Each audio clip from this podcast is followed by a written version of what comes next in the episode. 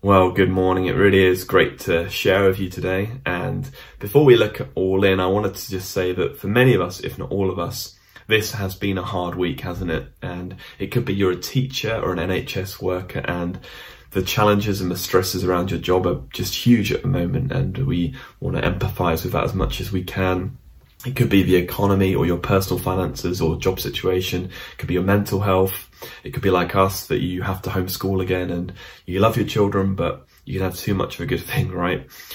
But we recognize that it's a time in many ways to lament and to bring our hurts and pains and challenges to God.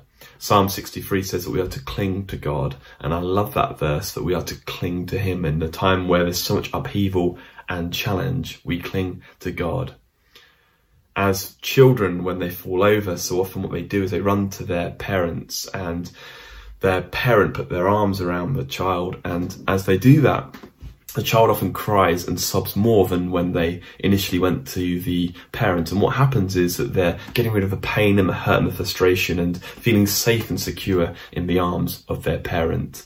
And it's right that we do that. It's right that we go to God with our hurts, our angers, our frustrations. He's big enough to carry those and hear those, and He wants to hear our pains and sorrows. And then He comforts us, puts His arms around us, and then sends us out. So do go to God and bring Him your sorrows and your hurts and your pains and frustrations. He wants to hear your cries of your heart. But we also, I think, as we look at All In this morning, recognize that there's actually healing and strength as we look beyond ourselves, as hard as that can be at times. We want to consider what it means to be all in at Central, to love this city, to be family, and to follow Jesus. And as we think about what it means to commit to Central, to commit to following Jesus as part of this church, it's a challenge really to be all in and there's quite a high bar at times but we believe that the more you put in the more you get out which is so often the case in life. So we're going to talk over the next few weeks about what it is to be all in and to bring hope to be a hope builder in this city. I'm going to read from nehemiah 1 verse 3b to 4 and then also from nehemiah 2 11 to 18 the wall of jerusalem is broken down and its gates have been burned with fire when I heard these things, I sat down and wept. For some days I mourned and fasted and prayed before God of heaven. I went to Jerusalem and after staying there three days, I set out during the night with a few others. I had not told anyone what my God had put in my heart to do for Jerusalem. There were no mounts with me except for one I was riding on. By night I went out through the valley gate towards the jackal and the dung gate, examining the walls of Jerusalem, which had been broken down and its gates which had been destroyed by fire. Then I moved on toward the fountain gate in the king's pool, but there was not enough room for my mount to get through, so I went up the valley by night examining the wall. Finally I turned back and re-entered through the valley gate. The officials did not know where I had gone or what I was doing because as yet I had said nothing to the Jews or the priests or nobles or officials or any others who would be doing the work. Then I said to them, You see the trouble we are in. Jerusalem lies in ruins, and its gates have been burned with fire. Come, let us rebuild the walls of Jerusalem, and we will no longer be in disgrace. I also told them about the gracious hand of my God on me and what the king had said to me. They replied, Let us start rebuilding. So they began the good work. Jerusalem, God's spiritual home, was in ruins. The temple walls were broken. Spiritual, moral, and economic decay. There was poverty, there was challenge, there was hurt and brokenness. There was also insecurity as folk looked to the brokenness of the walls and the needs within the city. There was a real sense of hopelessness. And we see that the first thing that Nehemiah did was mourned and prayed and fasted and wept. Before he did anything else, he prayed and he fasted. This week we're going into a week of prayer and fasting, and we truly believe that more important than anything else we can do is to depend on God and to bring our requests and our church, and our city, and our nation before God in prayer. In the membership document that you receive via email, it says that above and beyond anything else, what we want from one another is to be people of prayer. This might be new to you to pray and fast, but encourage you to consider what does it mean this week to pray and fast, to pray for the leadership, to pray for our city, to pray for the church, to pray for those who don't know Jesus, to pray for one another. And the document we send you will give some tips about how to get started, perhaps a social media fast or what a Daniel fast is, or perhaps you're new to praying, but even just praying for a couple of minutes a day would be a hugely positive and fruitful thing. If you hear nothing else through All In, hear that we want to be a people of prayer because we, everything we do depends on God. Not the latest model, strategy, book, but depends on prayer, depends on intimacy with Him. Kenny Roy, the legend, and I went up Blackford Hill to pray over our city, to pray for Edinburgh. And if I'm honest, I'm never quite sure how you do that because I'm never quite sure what you're praying for. And I'm never quite sure how you know if your prayers have been answered. I'm not sure you should know that, but it's hard to sort of quantify and qualify whether your prayers have been heard. But we prayed and within the next two weeks we saw Project Pants launched. We saw the buses have the CAP campaign on. We saw Edinburgh News have two articles about the ministries associated with Central. It was amazing to see how God heard our cries, heard our prayers, and saw very tangible ways of Him impacting the city and working through our prayers. We first, before we do anything else, have to turn to Jesus, the sword of hope. If we want to bring His hope, we have to turn to Him and bring our prayers of hope to Him. It says in the passage that we read that the favour of God was on Nehemiah as he met the king. It says that the gracious hand of God was on him. He said that I understand that I'm carrying the grace of God. That surely came from a place of prayer, a place of dependence on God. The first thing we have to do is pray. We have to get on our knees, metaphorically or practically, and pray. We have to depend on God. And then he prays, he responds and went to see for himself.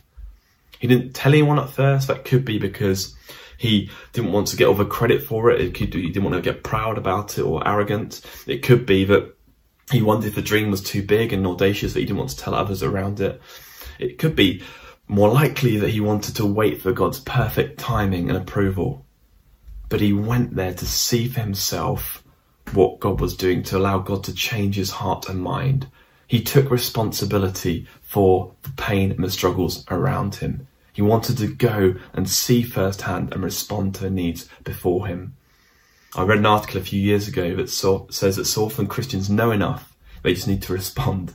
I was like a dagger to the heart because so often we do know what we need to do, we just actually need to respond to it. We need to love God and love our neighbour. We need to step into what God has called us into. We need to be people who stick our heads above the parapet and take a lead in the response to the brokenness in our cities and our communities. I heard about a sociological experiment a few years ago where there was 10 people in a room, well educated, informed people, and the people behind the research told the first two people that when they were asked what the capital of France was to say Rome. If you don't know, this one's for free. The capital of France is Paris. But they said to the first person, What's the capital of France? And they said, Rome. The second person, Rome. And thereafter, they saw the other individuals not say Paris, but Rome, just influenced by the first two people. Are you going to be a change bringer? Are you going to be someone who takes responsibility? Are you going to be someone who puts their head above a parapet and leads change? He wants to see the situation firsthand. He wanted to bring hope. Nehemiah took responsibility on his shoulders and led others to respond to the brokenness and the hurts and the needs within the city. And he went there and he felt the pain himself. He allowed God to speak to his heart. He allowed the pain and the weeping to occur. We see in the verse we read in chapter 1 that he wept and as he looked around the city at the decay and the challenge and the pain and the hurt, I'm sure he was sobbing. I'm sure he was just broken for what he saw around him. He went to see the, and experience the pain firsthand. He wanted to allow God to speak to his heart. What's God speaking to you this year? Where is he putting opportunity upon your heart to respond to with the good news of Jesus? What is he calling your community into? What dreams is he placing within your community, within your life, within your workplace?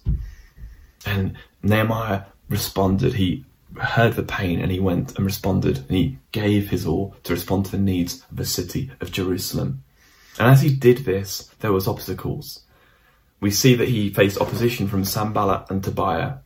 There was opposition, there was challenge, there so often will be struggle as we go and respond to the call of Jesus in our life, as we actively take responsibility. Leadership at times is ugly. And we see with Nehemiah that the entrance that he thought he was meant to take wasn't available, so he had to find a new way in. God so often allows us to be sharpened through new opportunities, through the second entrance, as it were.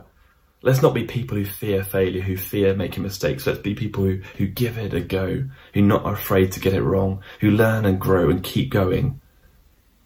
Nehemiah prays and fasts. He goes and actively responds despite the challenges and opposition around him. He finds the way in, he keeps going and allows God to work through him. And then he gathers a team. What starts with I finishes with we. Where there is a God given vision, there is God given provision. The story of Nehemiah is incredible because it folk of all ages and stages, all giftings and trades, building the section of the wall in front of them. It really was a work of many, many people. The call of God on our church and our city is a huge one it needs everyone to play their part. It needs everyone to be all in. And it needs all of us to realize that we're not too old, but we're not too young, but we're not unqualified. Every one of us is called into this plan if we so choose to follow Jesus and believe he has great things for Central and wants to work through each and every one of us. God's not after our ability, he's after our availability. He's after us to be bringers of hope through prayer, through action, and doing it together. God's calling us into rebuilding the walls of the city. That's what we've prayed into. That's what we've felt led as the elders and senior team in the church. We feel called in this city to partner with God to rebuild the walls of Edinburgh. When there's so much brokenness and hurt and struggle around us, when there is so much despair, as we said earlier, we want to rebuild the walls in our city. We want to prioritize maturity. This isn't about how much you know or how intelligent you are, it's about dependence on God. The motto of our city, you likely know, is unless the Lord builds a city, they that build it labour in vain. We need to have a maturity, a depth of intimacy with God. I hope that when we return from lockdown, we see that our faith has grown. Yes, it's hard. Yes, it's challenging, but to be people who have got deeper roots in God. What does it mean for us to be people who are ever growing closer to God, to be people of maturity, people of prayer? Nehemiah was a cupbearer, which was a, a, role which was chosen because of his character, because of his integrity, because of his maturity. Before we do anything else, we need to be investing in an ever growing relationship with God. God wants to place huge dreams in our hearts, but He wants to be able to trust that we can carry those and we have maturity and character to handle that. And then we're called to journey with God in community. We're called to do this discipleship together in small communities. We're called to be a family of communities on mission. Discipleship is hard, but we're not meant to do it alone. We're meant to encourage one another, stir one another up, to spur one another on, to sharpen each other in community, and to also reach for needs in our localities in our city and to reach the needs of sharing the good news of Jesus to those who don't have a hope of God in their life. There's 82,100 people in our city who are broken and likely to be in poverty in spring 2021. That's what the, the research says. There's many, many more who don't know the love of Jesus. And we have an opportunity as a family of communities on mission to respond to very real needs. Are we going to meet the material needs? Are we going to respond through different initiatives to meet the very obvious needs of poverty and hurt and brokenness and loneliness and anxiety? And are we going to be hope bearers who tell people about the good news in Jesus? Are you able as a community to run an Alpha course? Are you able to invite people to an Alpha course? Are you able to share Jesus to your neighbours? You see, the thing is, if we don't share the hope we have in Jesus, then who will? The government won't, the schools won't. It's our God given privilege and responsibility to share Jesus. We want to, across this city, be communities of hope. And we're considering what it looks like to have hubs of hope. We'll probably call it something different. But at Central Hall right now, we've got soul food, we've got the cafe when it reopens, we've got CAP counselling, we've got the food bank, lots of different things going on, the clothes bank, and there's so much good stuff happening there. But we want to be a place that pulls together community that brings together hospitality, that brings together meeting the very material needs of individuals in our city. And we want to see communities at the heart of that serving the different contexts they're in. We want to have other hubs where we partner with churches across the city to meet, to hear the needs and respond to the needs, just as Nehemiah did, to be people of prayer, to be people of hope, to be beacons of hope across this city. What does it look like for us individually, as communities, as a church in this season to be people of maturity, to be people in community, people who reach the last, the least, and the lost, and people who share the good news in Jesus?